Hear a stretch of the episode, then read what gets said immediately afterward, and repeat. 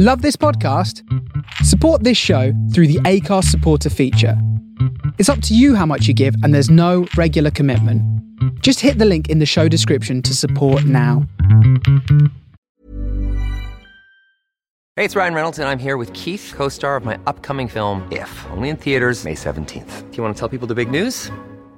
All right, I'll do it. Sign up now and you'll get unlimited for $15 a month in six months of Paramount Plus Essential Plan on us. Mintmobile.com slash switch. Upfront payment of $45 equivalent to $15 per month. Unlimited over 40 gigabytes per month. Face lower speeds. Videos at 480p. Active Mint customers by 531.24 get six months of Paramount Plus Essential Plan. Auto renews after six months. Offer ends May 31st, 2024. Separate Paramount Plus registration required. Terms and conditions apply if rated PG. When you're ready to pop the question, the last thing you want to do is second guess the ring. At Bluenile.com, you can design a one of a kind ring with the ease and convenience of shopping online. Choose your diamond and setting. When you find the one, you'll get it delivered right to your door. Go to Bluenile.com and use promo code LISTEN to get $50 off your purchase of $500 or more. That's code LISTEN at Bluenile.com for $50 off your purchase. Bluenile.com code LISTEN. Hi, I'm Daniel, founder of Pretty Litter. Did you know cats tend to hide symptoms of sickness and pain? I learned this the hard way after losing my cat, Gingy. So I created Pretty Litter, a health monitoring litter that helps detect early signs of illness by changing colors, saving you money and potentially your cat's life. Pretty Litter is veterinarian developed, and it's the easiest way to keep tabs on your fur baby's health right at home. Go to prettylitter.com and use code ACAST for 20% off your first order and a free cat toy. Terms and conditions apply. See site for details.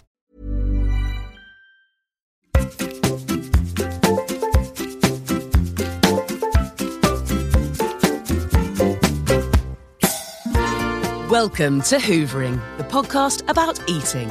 I'm Jessica Fostekew. Here I'm joined by an interesting soul for snacks and sometimes full blown banquets. We share conversation and confessions, not just about food, but about gobbling it up, or if you will, hoovering.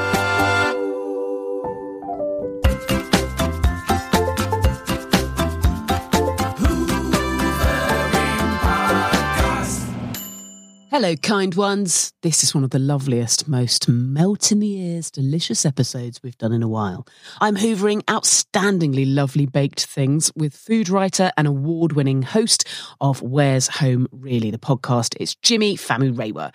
Series two of his podcast is just out now, and I implore you to get on it. Before we hoover, though, I want to thank you for listening and an extra mega big thanks if you're my patron.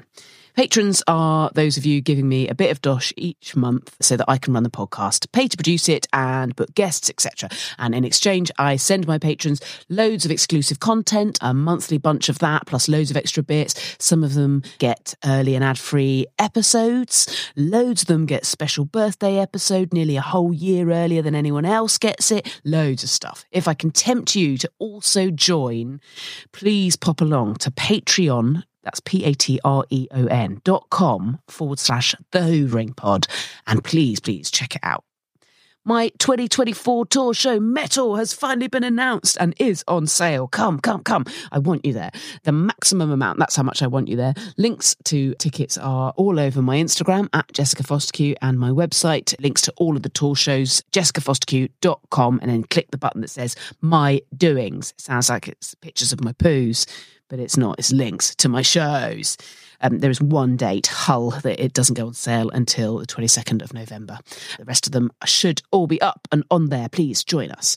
That's where you'll also see a link to sign up to my mailing list if you really want to know all my secrets.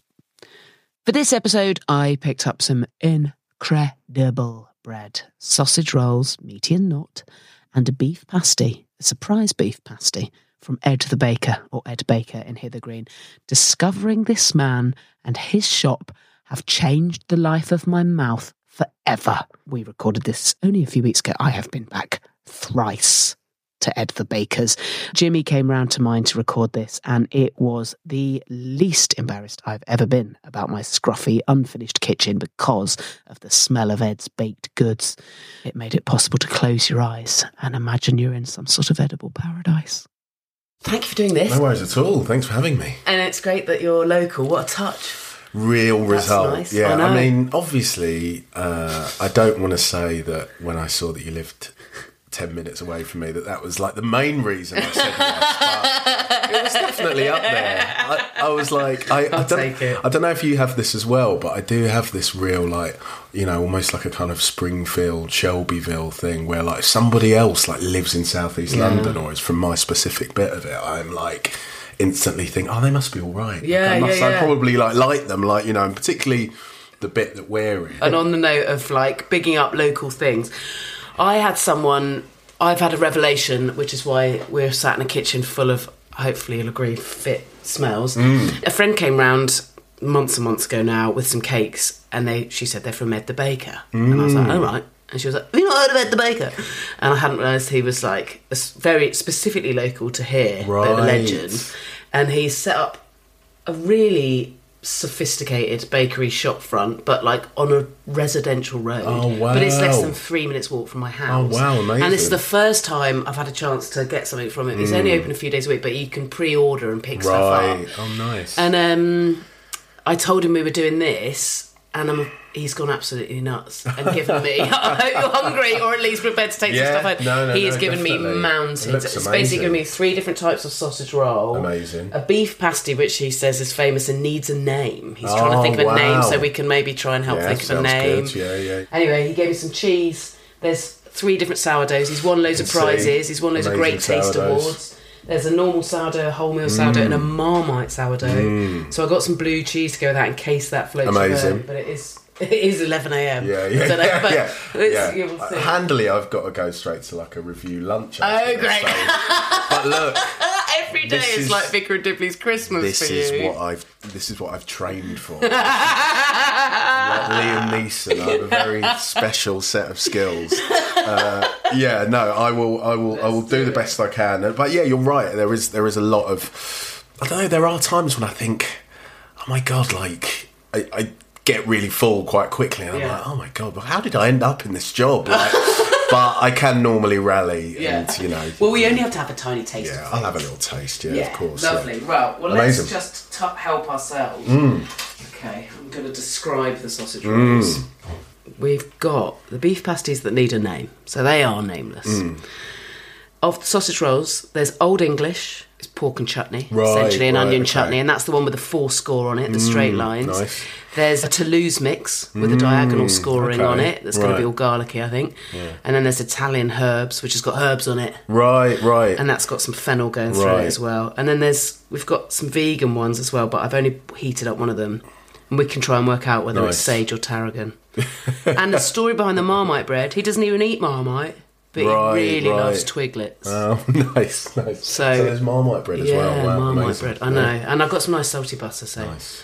okay, okay, let's, Amazing. What a spread. start with Marmite bread. Marmite bread, I think. Okay, I, I could see a glorious, great big s- swirl of Marmite. Yeah, I mean, just to paint a picture, they, it's like got a kind of quite a deep, like dark, almost treacly colour to it, and there's Yeah. bits of like, like, as you slice in, there's like these uh, little sort of runnels of marmite going mm. through it, and it's like yeah, a very nice spread, lovely. Mm. it's a um, light. light crumb structure, and then yeah, there's just it's kind of like it's been pre pre smeared with marmite, Yeah, inside. and it's got that. And yeah, I've got to say, I was obviously there's the whole you either love it or hate it thing. Oh, I disagree with that because I'm. I think it's fine. Yes, yes. I'm in the mood for it sometimes, yes. and there's other times where I can't think of I was anything I, going to want say less. exactly the same Really? thing. Yeah. I was just Clever kind of like ambivalent Yeah. and like, but then Mm. there's when you have a hankering Mm-hmm. Uh, uh, for like a, you know, marmite on a crumpet, Mm. hot buttered crumpet. I don't think good crumpet's the same with anything else other than Marmite. That's the one Yeah. place where that needs Yeah, to go. yeah, yeah, big time. Um, God, so yeah, yummy. I it's really chewy good. crust. It's got It's like really good. Mm. crunch and chew, hasn't it? Yeah, and like the deep savoury, like the flavour of it goes all the way through. Mm. Real Marmite perverts would probably toast that and spread even more, mar- more more Yeah, how lovely for them. Just really We're not great. kink shaming on this podcast. No, we're not. No. Really the, Mar- the. Marmite Perv community.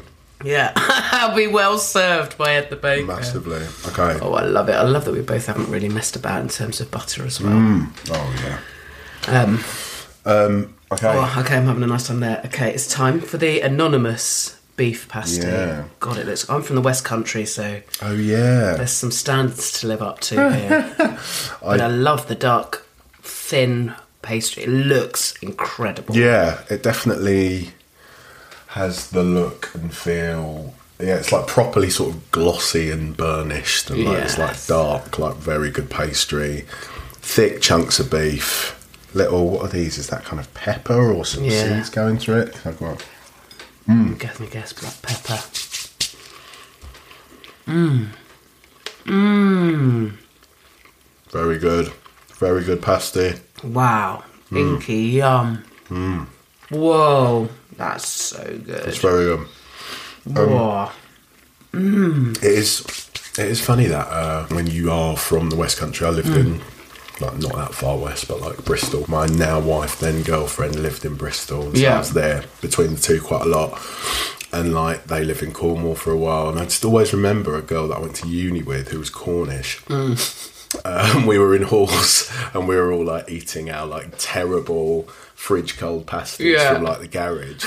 and she was just so appalled Yeah. and was like, I'm gonna like get my mum to like set I'm gonna like next time I go I'm gonna bring you some proper Cornish Oh, I pasties. love it. What a funny thing to be Um, she was like about. so like you know that we that Yeah. to us and like the people that were eating them were all like you know either from like Essex or Yeah. London or like towns like that we were like oh no this is a real pasty Mm. the one that's kind of like cold and tastes of nothing Oh, The meat so needs to be grey, grey as well. grey Yeah, inside, yeah. and you can't and, and you can't Yeah. pick out any other colours, even if there are other textures. Within. Yeah. yeah, yeah the um you know the hollywood ending of that story would be that she delivered these beautiful specially sourced cornish authentically cornish pasties and we were like oh my god you're absolutely right what have we been doing all our lives but i don't think we really noticed the difference That's the problem of being a student. i think we probably preferred the you know the the Yeah. Ginsters one that, well, uh, and at the probably the time of night that you're in it and having that, that it's Yeah. not, it's probably not. just a remember it being very pastry heavy like you had to bite for ages before you kind of hit the payload of- filling. yeah hit the payload. I like that. But yeah, that one's really good. Yeah, Um, that one is really good. I'm, yeah. I'm from a village called Langton Matravers in Mm. Dorset that's n- next to an even smaller village called Worth Matravers. Mm. It's got a, quite an amazing walking pub and folk pub at Oh, called the. Square and Compass that basically. I think you can probably get a couple of ales, but it's mainly cider, and you can just get pasties. That's the Mm. Oh, only wow. food, and you Yeah. get you get meat pasty or cheese pasty. end off, and um, yeah, it is. But this, Mm. the, the pastry you'd get there is reminding me more of the pastry around these sausage rolls. Actually, thinner and butterier and Mm. Yeah. softer. Yeah. God, it's juicy. Going into Italian Yeah, it's very good. Very, very good. Yeah, I'm not sure I what have to one. lose actually. Not sure what one I just had, but there was one with like a lot of caramelized, like sweet onion. Very good. And you know, Oh, this guy. I don't know if he's single. that is something else. The it's very Toulouse good. one. Mm. Which one is the Toulouse I one? mean, the irony herby- is, I'm not kissing anyone for a month after that. is it the? Is it the yeah, really that's herby? the really herby looking one. Mm, okay. And garlic central. Oh, oh God, yeah. Whoa. Mm. Nice. Mm, that's full on. Squandiliosis. Yeah. What would you sound like if you said it now in a big boy voice? Squandiliosis. On your podcast, Yes. you've got series two just out now. Yeah. Yeah. Where's home really? Do you end up talking about eating a fair bit on that? We do, yeah. That, so, so we asked the guests to to talk about four elements that kind of like solidify and crystallize the idea of home for them, and it's generally people uh, from like immigrant diasporas or from like mixed heritage homes or like that have um, uh, an upbringing where there were maybe like two or more like different traditions and cultures like kind of at play and Okay. like what made them who they are and so the four elements we asked them about are we asked them to bring a per like talk about a person that Yeah. like really kind of signifies home to them we asked them to talk about a phrase that kind of really kind of uh, pulls them back into that. A plate, so there is a food one. Place, like yeah, so Yeah. like person, plate, phrase. That's such a good idea. Yeah, yeah, and and so there's a part of the conversation that's always about food, but just Yeah. naturally people like talk about it. Like Andi Oliver was the first guest. Yeah, on- yeah, this series. yeah, this series, I and you it. know there was just so much talking about oxtail and Mm-hmm. Caribbean cuisine and what she was eating. Like the first time she went to like Antigua and the sights and smells and sounds of it, and her and Neneh Cherry like kind of embracing becoming like the aunties of like their kind Nice. of familial groups and sitting there like with being at carnival and like people being like oh when's the when's the when's the stew ready? And they're like oh it's coming and kind of like suddenly that feeling of like you feel like a minute ago you were the ones running around kind of like running wild at carnival and then suddenly you're the one in a kind of like foldable Yeah, lawn, yeah. lawn chair with a kind of with a cocktail on the go like in charge of the food. But yeah she talks about that but then she also you know, on the other side of it, she talks about how much she loves sausage and mash and Mm-hmm. importance of gravy and like you know,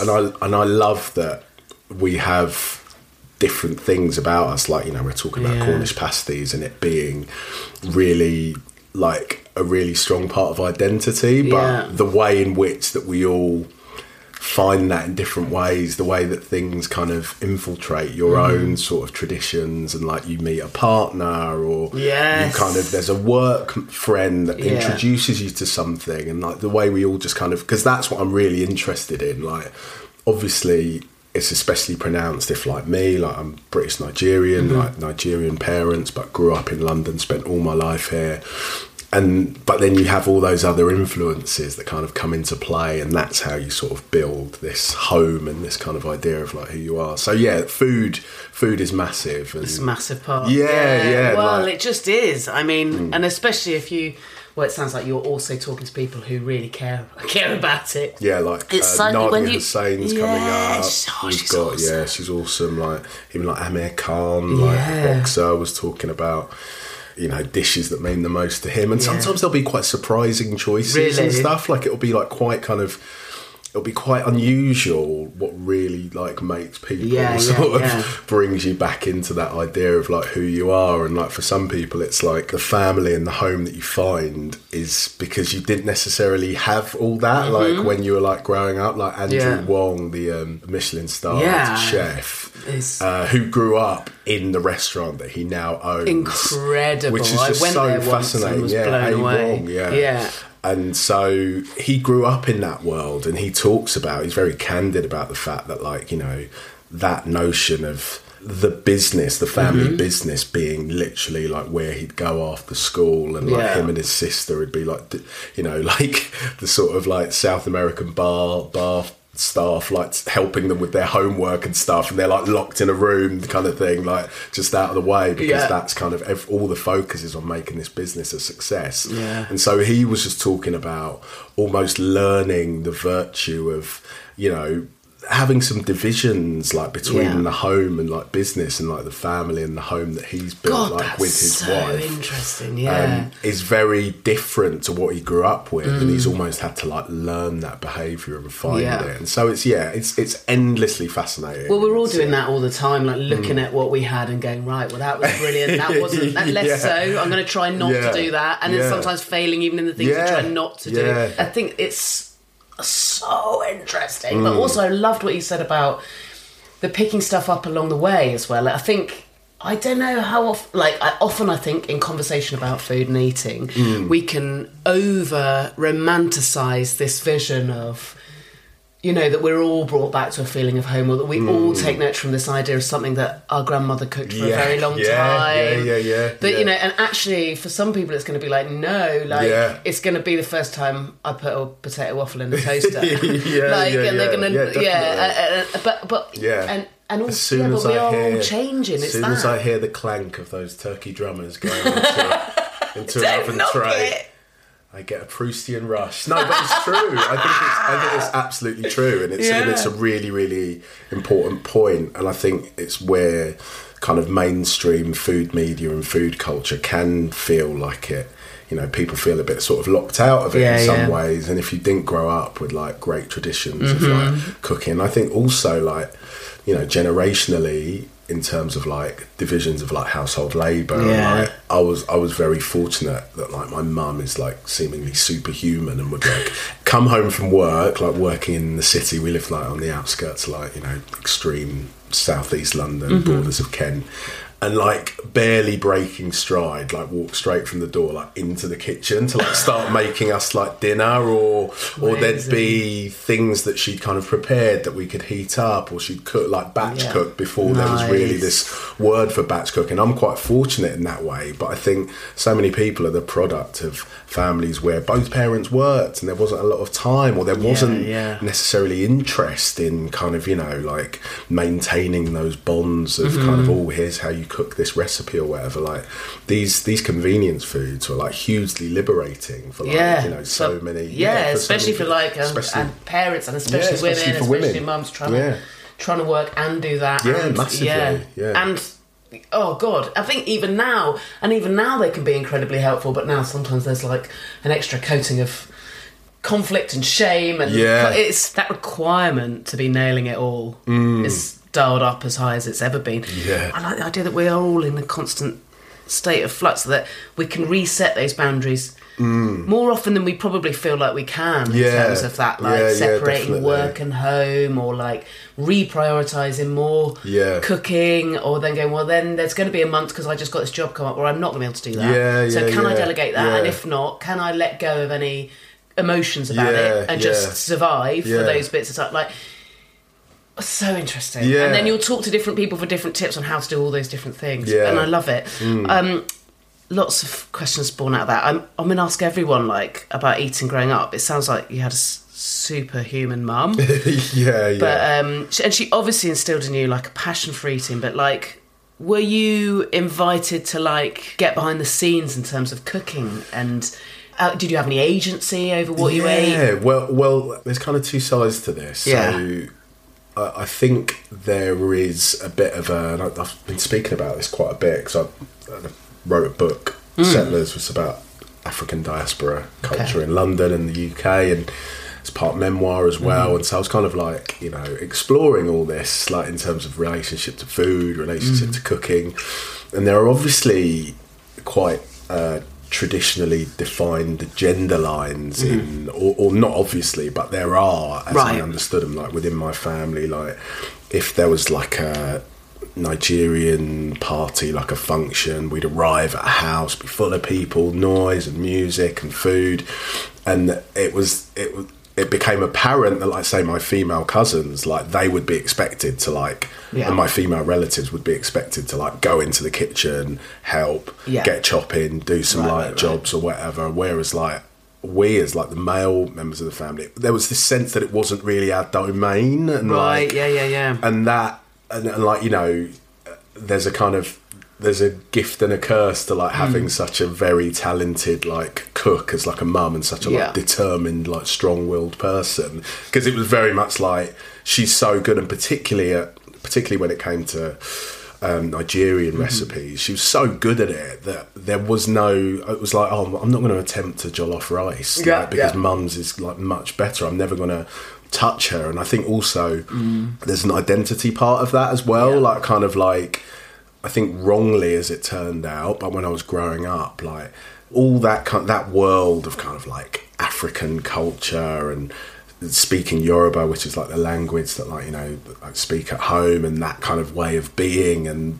safeguarding that culture, that really felt like it belonged to that older generation because you were constantly felt like you were getting it wrong or Right. oh you're british oh you're english or whatever oh you're not really like you know there was that Mhm. kind of like tension and so i think that that was part of the distance as well and so when i did start cooking for myself like there's there's like really legendary in the family like uh moments where i was like I, I started using the toaster to like cook.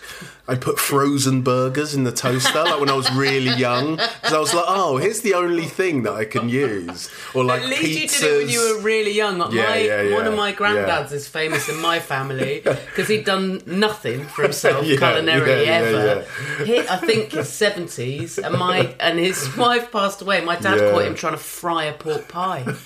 Oh,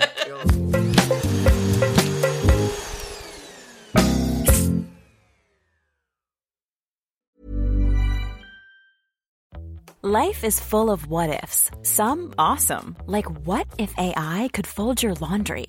And some, well, less awesome, like what if you have unexpected medical costs? United Healthcare can help get you covered with Health Protector Guard fixed indemnity insurance plans. They supplement your primary plan to help you manage out of pocket costs. No deductibles, no enrollment periods, and especially no more what ifs. Visit uh1.com to find the Health Protector Guard plan for you. Hey, it's Ryan Reynolds, and I'm here with Keith, co star of my upcoming film, If, only in theaters, May 17th. Do you want to tell people the big news? All right, I'll do it. Sign up now and you'll get unlimited for $15 a month in six months of Paramount Plus Essential Plan on us. Mintmobile.com slash switch. Upfront payment of $45 equivalent to $15 per month. Unlimited over 40 gigabytes per month. Face lower speeds. Videos at 480p. Active Mint customers by 531.24 get six months of Paramount Plus Essential Plan. Auto renews after six months. Offer ends May 31st, 2024. Separate Paramount Plus registration required. Terms and conditions apply if rated PG. Here's a cool fact a crocodile can't stick out its tongue. Another cool fact you can get short term health insurance for a month or just under a year in some states. United Healthcare short term insurance plans are designed for people who are between jobs, coming off their parents' plan, or turning a side hustle into a full time gig. Underwritten by Golden Rule Insurance Company, they offer flexible, budget friendly coverage with access to a nationwide network of doctors and hospitals. Get more cool facts about United Healthcare short term plans at uh1.com.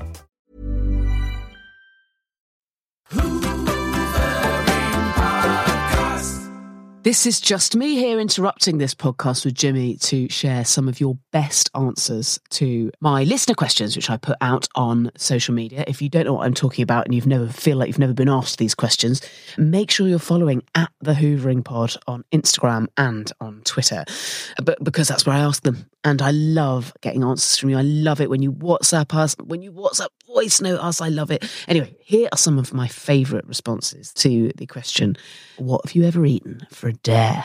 First of all, we had a WhatsApp from Rika who says, I once downed the little bowl of soy sauce at a sushi restaurant. Even as a massive soy sauce lover, I must admit it was disgusting. But my friend did pay for the whole meal, so I'd still consider it a win overall.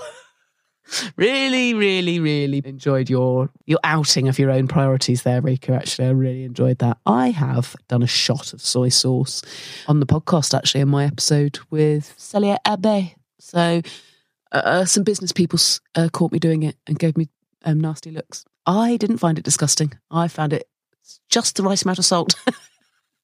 I that says more about me, as much about me as it does about the business people. Next up, we got this message from Rianne. She says, I've got two stupid eating stories you might enjoy. I might, I, I did, and am, and do. Number one, a prox 14 years old, hanging out in parks after school. We thought it would be a good idea to do the Tesco Cola Challenge. You down a two litre bottle of cola, bracket 17p, as quickly as you can.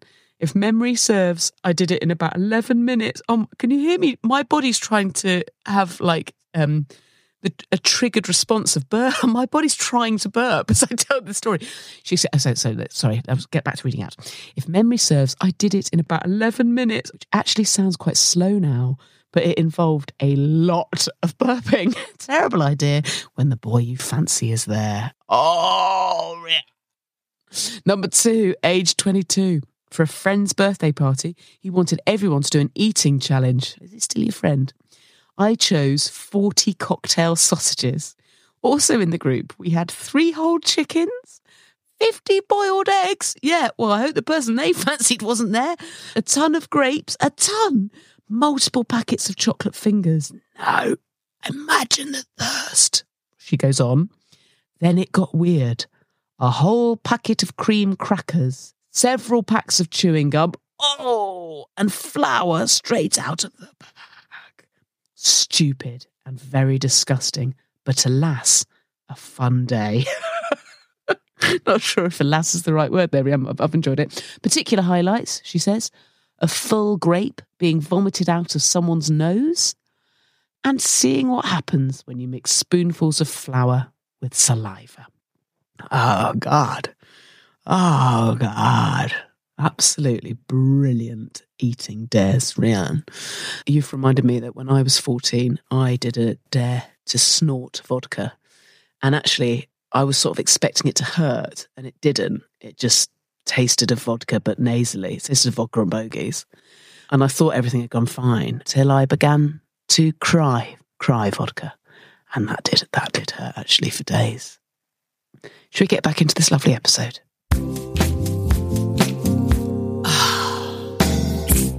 I tended to like be inspired by like TV chefs. I was obsessed with like cooking TV shows Nice. and like you know as I got a little you know Keith Floyd and Gary Rhodes was a massive one. I remember. Yeah, like I, I remember like when he passed away. Like one of the one of the things that I, I think maybe is like un, underreported or not documented as much is that he was that kind of precursor in many ways to like the Jamies and like Yeah, even yeah, the sort of you know Nigellas to a degree. This kind of cool chef who had spiked up hair and jazzy trousers. I think it tells you how far we've how far we've come in terms of what passed for cool. But but yeah, I think I think the things that I was trying to cook and the way that I was trying to kind of establish any sort of like mastery, it was quite often probably like English food that I was gravitating towards. Yeah. It was stuff that was outside of like my mum's Mm. domain or like the family's. I'm always mindful that I don't want to make it sound like my mum only ever cooked like Nigerian food because she's like a really good cook. She'd do spaghetti bolognese, Mm. Yeah, do yeah, kind of lovely. roasts, like everything. But I think that was quite But that I can understand the I that idea was that, you're like, well, if, that, if, significant. it, if actually yeah. part of her identity Yeah, is that- how well she does yeah, that, yeah. it's exactly why you wouldn't want to go. Yeah. Well, then I'm gonna, yeah, you know, yeah, and, yeah. And and it's a different Yeah. thing if like g- gender wise you're not then gone right. You need to learn how to do this. yeah, exactly, Then actually it feels a bit gate kept. Yeah, there wasn't the onus, and I've, I, I wrote a piece for the Guardian a little while back about getting my mum to teach me Oh, uh, nice. like Nigerian recipes. Like it was, it was in the midst of like lockdown, and it was doing it over Zoom initially because I think I'm sure a lot of people had this as well as the kind of the trauma of that time and what people were going through and the difficulty of being separated. You realise, oh my god, like like so my mum at that point would look after our kids like every Tuesday Yeah.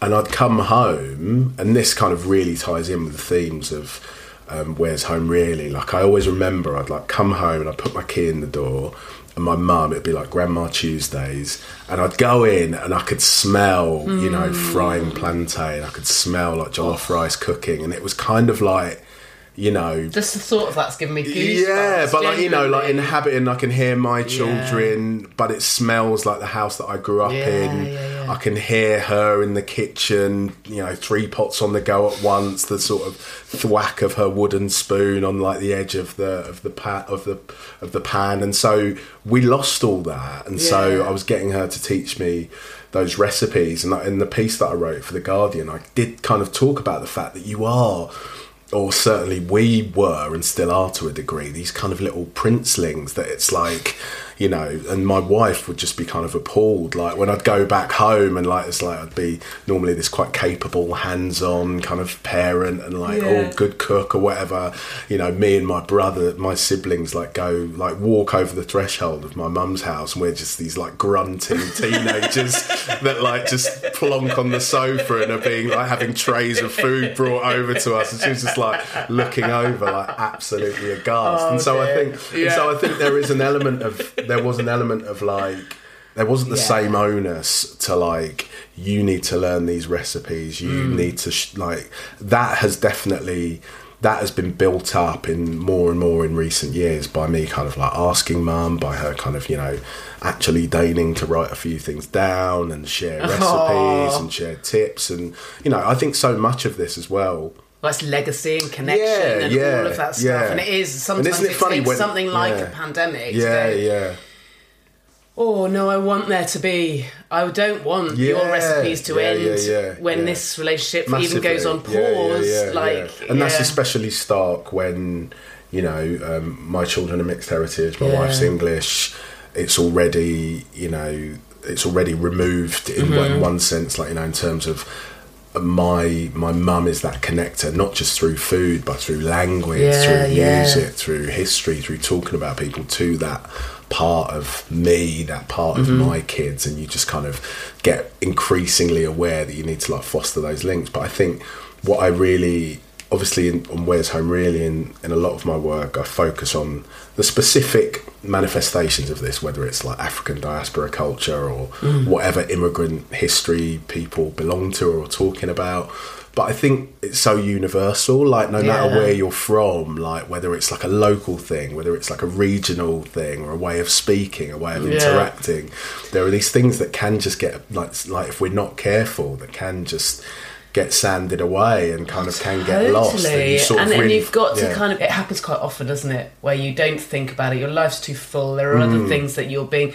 you're doing ultimately to impress your parents Yeah, but then yeah, there yeah. comes a time where suddenly it's like oh Yeah. and i think it's really normal as well for well certainly in my experience i've had power shifts in terms of cooking and eating Yeah, and parents and stuff yeah. like my dad did all the cooking when i was a kid that i remember but my mum was working shifts as a nurse you know Mm. night shifts and but also the kitchen was his place. And Yeah. i now look back and go well she wasn't welcome in that space to cre- be creative Yeah, that's for sure Yeah, yeah, yeah, and like yeah. they broke up when i was 11 and then suddenly i was like my mum can cook.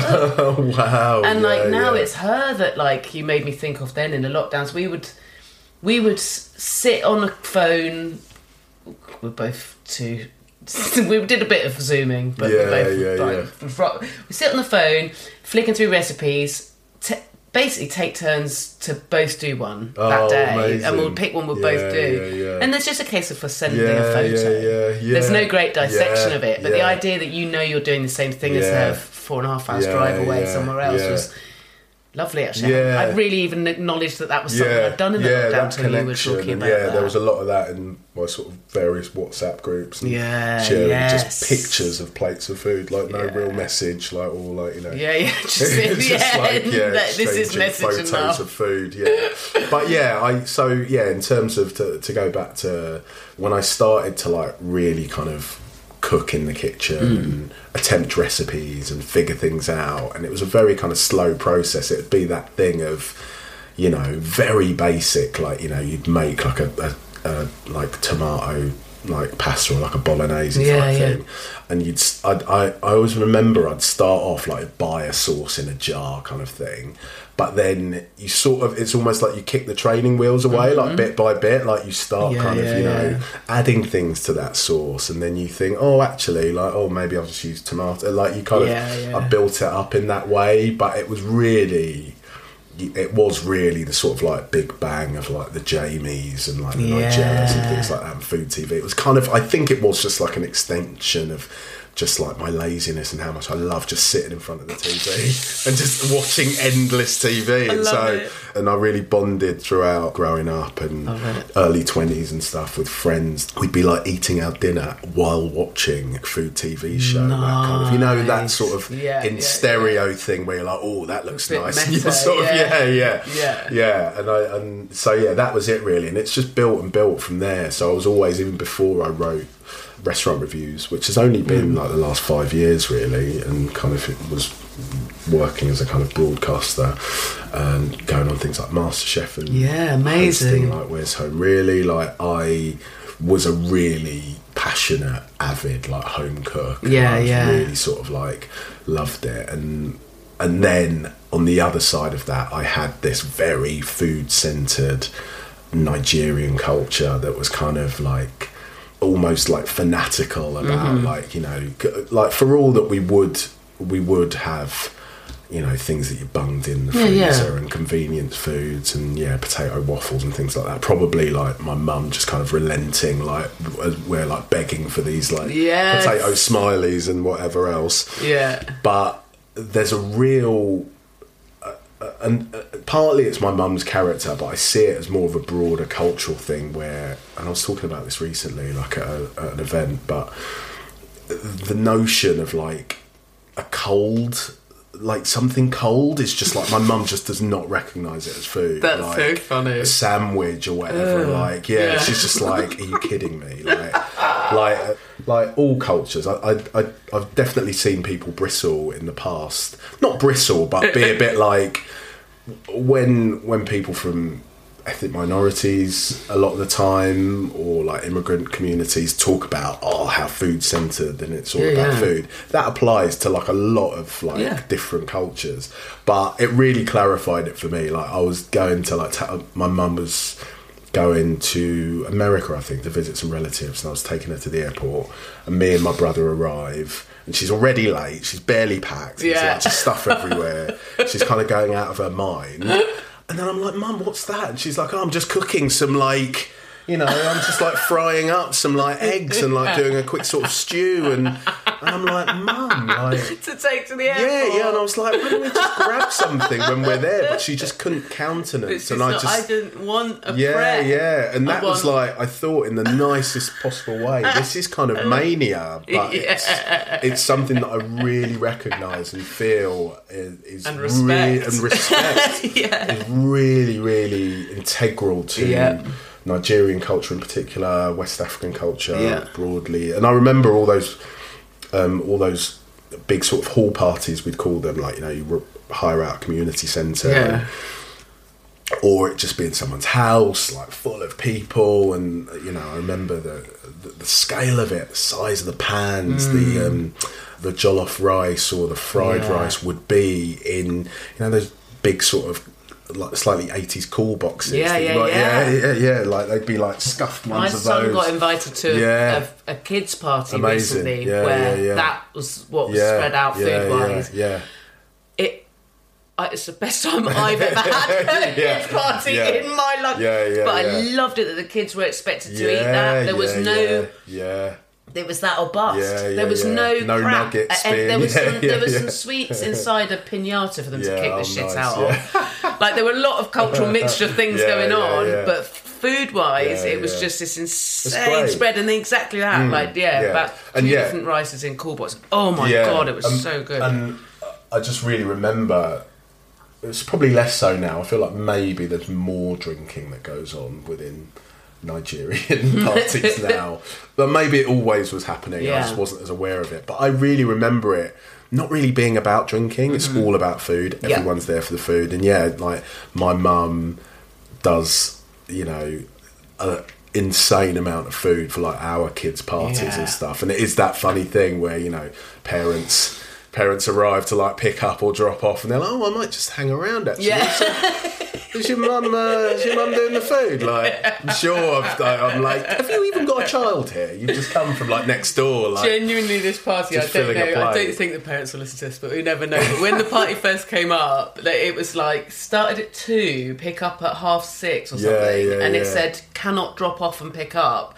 My first thought was, "You fuckers, fuck you!"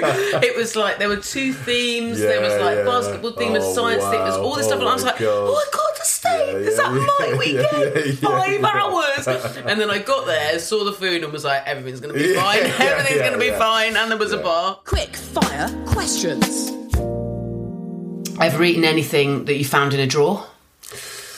Oh, probably, but Yeah. it was probably a. I've got visions of like old sort of like drumstick lolly from like a child's uh, Nice. party bag, or Lovely. you know, a breakaway or a rocky caramel bar. Love it. Love And- these things that are cropping up. Uh, and I've got to say, one of the real lasting memories of writing my book Mm. was when I'd be like working late into the night and I'd just be so desperate for like sugar or something to keep Yeah, me going that I'm kind of rooting around the old sort of like Halloween like sweets and Yeah. stuff and like finding like a half squashed like Kit Kat or something. So Yeah. yeah, no, that is probably what I've what I've eaten in a drawer. Ask Nothing that. Uh, loose, I don't think. Nothing loose. That's good. That's a good boundary. Just rolling around. I live with my girlfriend and my son, and who both I can leave sweet things for months. Mm. I, sausage rolls, they're not. Yeah, going to last yeah. beyond five minutes Yeah, after yeah, you've left. yeah, but the yeah, yeah. sugary stuff I don't care about. Whereas Yeah. with them, that's the thing that vanishes. Yeah. So I know if there's something in the house that I've bought because I actually want to eat it, I need to hide it.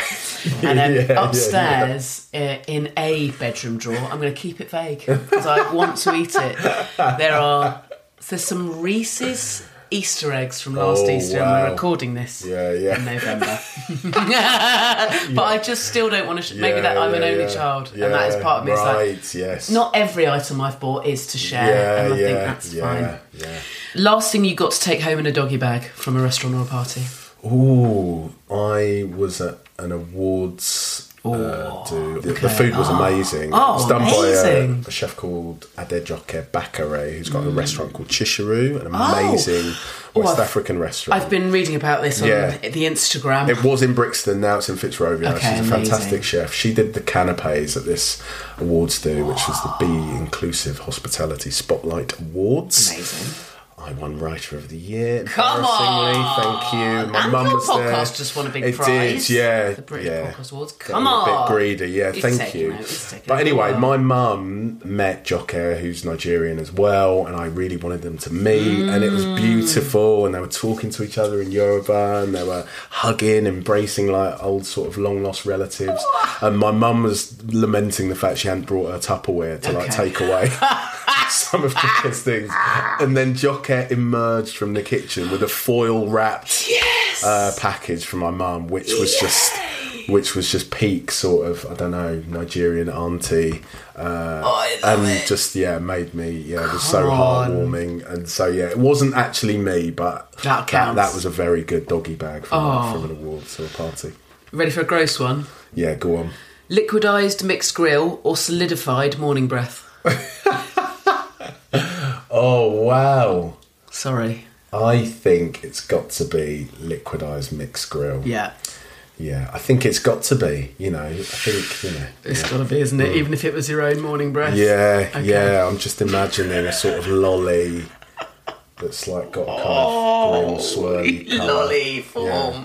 That would be Yeah. how to do it, Yeah. wouldn't it? In a sort of wizard's Yeah, book. yeah, big time. Weirdest thing you've ever eaten? Because I imagine you get to try some bizarre. Mm. Bizarre. I say that. I mean, one person's bizarre is one person's. staple. Yeah, that's true. But, yeah, um, yeah, it's a good point. To your palate. the eating of insects. Okay. Uh, in kind of you know quite high end restaurants. There's Yeah. a restaurant that they've actually just closed, sadly, but they're doing some a series of like collaboration dinners and stuff. They're called Native, and the chef Ivan is uh, from Blackheath. He's from nearby, Oh, wow, local boy, okay. really talented chef. And their whole ethos, they got a lot of kind of sort of tabloid attention. Okay. because they did a, I think they did a squirrel lasagna, and they do a lot with like invasive species Yeah. and things that are sustainable and native I'm to our borders. It's really cool. Yeah. And yeah, I had some I had some ants, uh, Yeah. some like Kentish like ants at their place. I don't know why it matters that they were in Kent. I mean, they A could lo- have even a locally yeah, sourced yeah, yeah, yeah. yeah, got yeah. such short this legs, you yeah, yeah. Is this an, yeah, is this an intensive ant farm? Yeah, but yeah, and grass-fed ant. yeah. So I've had those, and I've had like you know, uh, like crickets, like grasshoppers and things like that. Um, but yeah, the ants were all right. It was quite nice. weird. Yeah. they're like citrusy. It's like little sherbety, Ooh. little zap of citrus. Yeah. I'll have to go there, hundred Mm. And, percent. so, and they were on like a sort of lovely little pudding thing. Yeah, it was really Ooh, nice. okay. Yeah. I guess it's weird to other people, but it wasn't that straight. Right? Yeah, I was quite into it. Now it's time for the big Ben question. Someone drops a penny off the Empire State Building, and actually, because it only weighs a few grams, it can't kill anyone, but it does make a small tear in the time and space as we know it, through which a terrible smell leaks through, which infects anyone who sniffs it with a new sort of catch-all disease called bastardness. And it's an apocalypse. Luckily, though, all of this has agreed to have never happened, but only if you, and it does have to be you, Jimi, agree to put a baby grow on every single cat in Greece, all the while singing the score to the new musical of The Time Traveller's Wife, so your mouth is too busy for snacks. It sounds impossible, but you do it! You're a hero! You go down in history as a man who saved us all from the penny off the Empire State Building space time continuum bastardness apocalypse. And your reward is the adulation of all people for all time. You've gone down in history as a god, but your reward in the moment is the feast of your dreams. Now, this is the opposite of a last meal because you couldn't be happier and you couldn't be Right, hungrier. That was knackering Right, doing okay. that. You've done Oh, wow. all of that cat dressing. Mm. You were singing the whole time, so no one could give you no sustenance. you are flipping starving. Um, and you're over the moon. Yeah. because you've just Yeah, nailed it. yeah, You've saved yeah. us all. Yeah, yeah. As if you hadn't already achieved Yeah. enough. Now this. Yeah. So, um, in that situation, the happiest and the hungriest you could ever imagine being, what would you eat? What would you drink? Oh, also, I should say, I'm aware this is only your answer now, and had I asked you, you know, even in half an hour, it could be a different. Yeah, that's true. What In this like? moment, Yeah. as you were talking, I was thinking of the quintessential uh, British canteen combo Mm. that would probably make uh, Italian nonna absolutely weep. it is lasagna and chips. Yes. Lasagna and chips. You know, when you're really hungry Oh, and you yeah. need comfort and you need stodge and you kind of need to be reminded of those times when you were kind of, yeah, just kind of shuffling in a kind of canteen or Yeah. a cafeteria with a tray. About to get warmed a up. really amazing, like unbelievably high level, beautifully made lasagna, and then perfect Mm. Not squirrel. chips. Not squirrel Just a lasagna. just a trad look, lasagna I'm starving. Who cares? Yeah. So yeah, I think that. Yeah, So yeah, beige on beige, and then I probably, I probably would have. I What mean, sort of chips? Because it's a fancy situation. Going chippy shop, going crispy fries, going oven, curly. Do you know What's what? happening? I think for D's. I think for authenticity, it probably it probably does need to be some sort of, you know, bog standard School canteen. school canteen. Deep fried, but still slightly floppy. Yeah, yeah. I love kind, them. kind of a slightly unnatural yellow, like yeah, like a weird sort of glow Almost to them. neon. Uh, almost neon. yeah, I think it has to be those. but Surprised yeah. there isn't a shade of farrow and ball Yeah, called yeah, yeah. school canteen, almost chip. neon chip. yeah. Yeah, canteen chip. Um, yeah, so I think it would have to be that. Yeah. Like, not not even not even the plate, not even sullied or Yeah. disturbed by any sort of greenery or nutrients. Just kind of Yeah. just yeah, beige on beige. And then yeah, I'd probably have. Um, I did just do a marathon in Berlin. Oh wow! Um, after that, I had an amazing, massive stein of German beer. oh, yummy! So I think that would be That's it. I think I've just got like the sense memory of like I'm if you're really and exhausted thirsty, and yeah. you're really hungry and you're really thirsty, you've got a sense of achievement. Yeah. You've got a sense of kind of triumph. Um, you want to burp lots. yeah, heaven. yeah. Sounds so nice. I think that'll The be it. Are I can see yeah. it already. Like I Two can handles see, on that beer almost. Yeah, yeah, it's I practically can a trophy. see the chill. It's chilled in advance. Yeah. Oh yeah, yeah, yeah. Oh, yeah, I'm big loving it. time. What a gorgeous answer. Thank you so much for doing No my silly at all. podcast. Thank you very much. I look for forward to me. listening to series two of Yeah, yours. thank you so much. Thanks, thanks for having me. Hoovering Podcast. What a mesmeric and fascinating and lovely conversation. What a blooming treat this podcast is to do sometimes, lads. Get on to Jimi's brilliant prize winning podcast, Where's Home Really, for more like this conversationally. He's a lovely interviewer and he has some extraordinary conversations on there. He's also on Instagram at Jim Famished, where there are also links to his book and um, live dates as part of book tours, all sorts of stuff. Follow him, follow his work and Ed the Baker. Holy fuck, what a find. Absolute game changer for me. He's won loads of awards, Great Taste Awards, Mayor of Lewisham Business Awards, all sorts. Steph later said the vegan sausage rolls were the nicest sausage rolls she's ever had in her life. And she's not a child. She's 30, she's 36. She's had so many sausages. She's had anyway. The, what I'm saying is, it was every mouthful was a beautiful revelation. The Marmite bread. Oh my God, actually. I mean, this isn't an ad, by the way. I'm just fully full face, head, and heels over in love. Now that I've found him, things are really great. I found my person. in baking in baked goods terms. Don't forget to um, look up my tour show Mettle and come and see it. It starts at the beginning of 2024, and I almost certainly will be coming to somewhere near you. Eee! Join my mailing list while you're at it if you want, please. Thank you. Okay, thanks. Follow us on social media at The Hoovering Pod. I'm on at Jessica Fostekew. Send us voice notes, pictures, WhatsApps to 07462 855 271. Email us, thehooveringpod at gmail.com. I'll be storing all your beautiful offerings up and discussing them in future episodes. Keep an eye on our social media for any specific questions and topics that we'll be asking you to contact us about. Links to everything interesting mentioned today are, as ever, in the podcast notes. Hoovering is presented and created by me, Jessica Fostekew. The music is by Jake Yap, and it was produced by Laura Grimshaw. Until in two weeks, happy hoovering.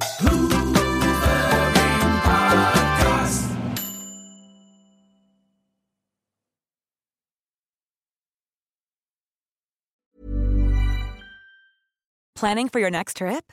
Elevate your travel style with Quince. Quince has all the jet setting essentials you'll want for your next getaway, like European linen, premium luggage options, buttery soft Italian leather bags, and so much more.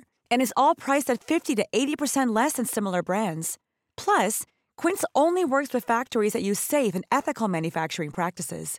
Pack your bags with high-quality essentials you'll be wearing for vacations to come with Quince. Go to quince.com/pack for free shipping and 365-day returns. Imagine the softest sheets you've ever felt. Now imagine them getting even softer over time. That's what you'll feel with Boll and Branch's organic cotton sheets. In a recent customer survey, 96% replied that Bowl and Branch sheets get softer with every wash. Start getting your best night's sleep in these sheets that get softer and softer for years to come. Try their sheets with a 30-night guarantee. Plus, get 15% off your first order at bollandbranch.com. Code BUTTERY. Exclusions apply. See site for details.